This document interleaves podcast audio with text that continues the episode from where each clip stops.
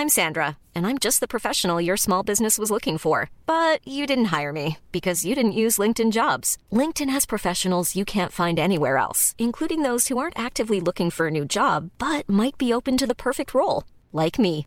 In a given month, over 70% of LinkedIn users don't visit other leading job sites. So if you're not looking on LinkedIn, you'll miss out on great candidates like Sandra. Start hiring professionals like a professional. Post your free job on linkedin.com/people today.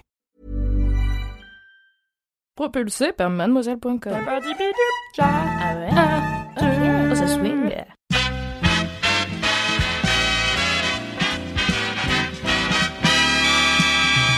Bonjour chers popcornos et bienvenue dans la deuxième reco de cette semaine.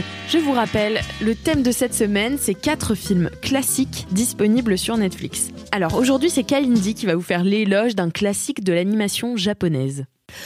Bonjour à tous, j'espère que votre confinement se passe bien et que vous êtes en bonne santé, surtout en très bonne santé mentale.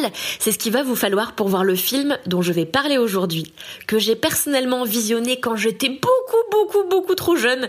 J'avais genre 7 ou 8 ans, j'étais chez une amie dont les parents ont décidé de mettre la cassette euh, VHS dans le lecteur sans se préoccuper euh, du fait qu'à l'intérieur de ce film, il y a quand même la mort, le deuil, la guerre et la famine. Voilà, des petites thématiques comme ça qu'on aime bien soumettre aux enfants de 7 ans. Donc, petit warning, si vous ne vous sentez pas au top de votre morale en ce moment, n'hésitez pas à passer votre tour pour Le tombeau des Lucioles, qui est un film vraiment assez déprimant. Pour les autres, en revanche, je vous conseille ce film sorti en juin 96 en France.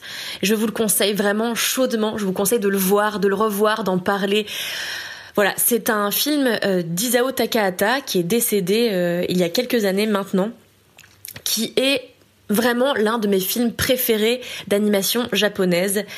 Et ça tombe bien, d'ailleurs, j'ai pu le revoir récemment puisque euh, le studio Ghibli a euh, permis à Netflix d'utiliser ces films, de les mettre sur sa plateforme. Donc c'est super, on peut redécouvrir ces classiques. Alors le tombeau des Lucioles, il a gagné son statut de film culte avec le temps, s'imposant tout doucement comme un chef-d'œuvre plastique et narratif au sujet primordial et historique. Pourtant, le film n'a pas joui d'un succès immédiat, et c'est le moins qu'on puisse dire, car les parents l'ont jugé trop sombre et ont du coup pris la décision de ne pas emmener leurs enfants le voir au cinéma. À l'époque, le studio Ghibli échappe donc de justesse vraiment à l'échec financier grâce à une autre de ses productions qui est sortie à peu près en même temps.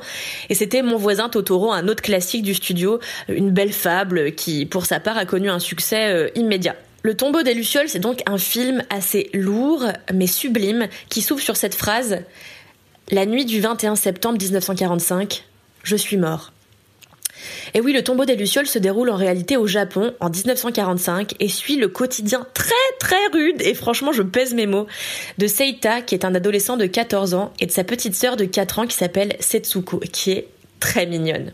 Tous les deux sont orphelins, ont perdu leur mère de manière très violente dans un incendie qui est survenu suite à un bombardement. Et ils doivent donc emménager chez leur tante. Celle-ci, au début, elle se montre plutôt agréable, mais finit vite par leur faire comprendre qu'ils ne sont qu'un poids pour elle.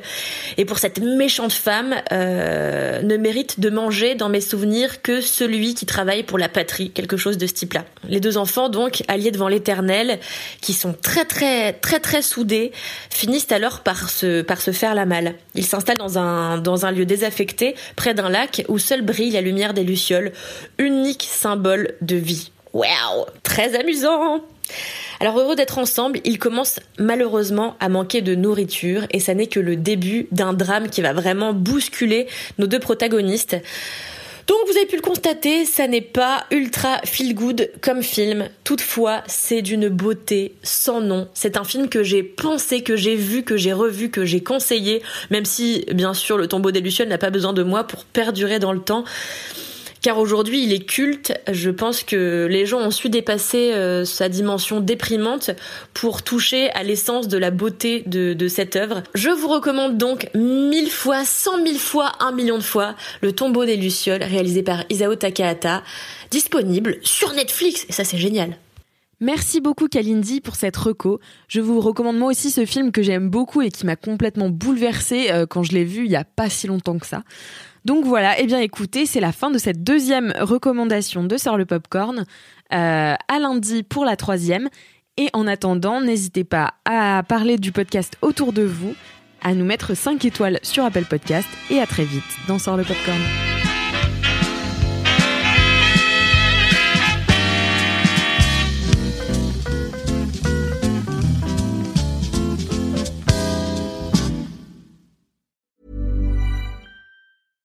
Hey, it's Paige DeSorbo from Giggly Squad. High quality fashion without the price tag. Say hello to Quince. I'm snagging high-end essentials like cozy cashmere sweaters, sleek leather jackets, fine jewelry, and so much more. With Quince being 50 to 80% less than similar brands.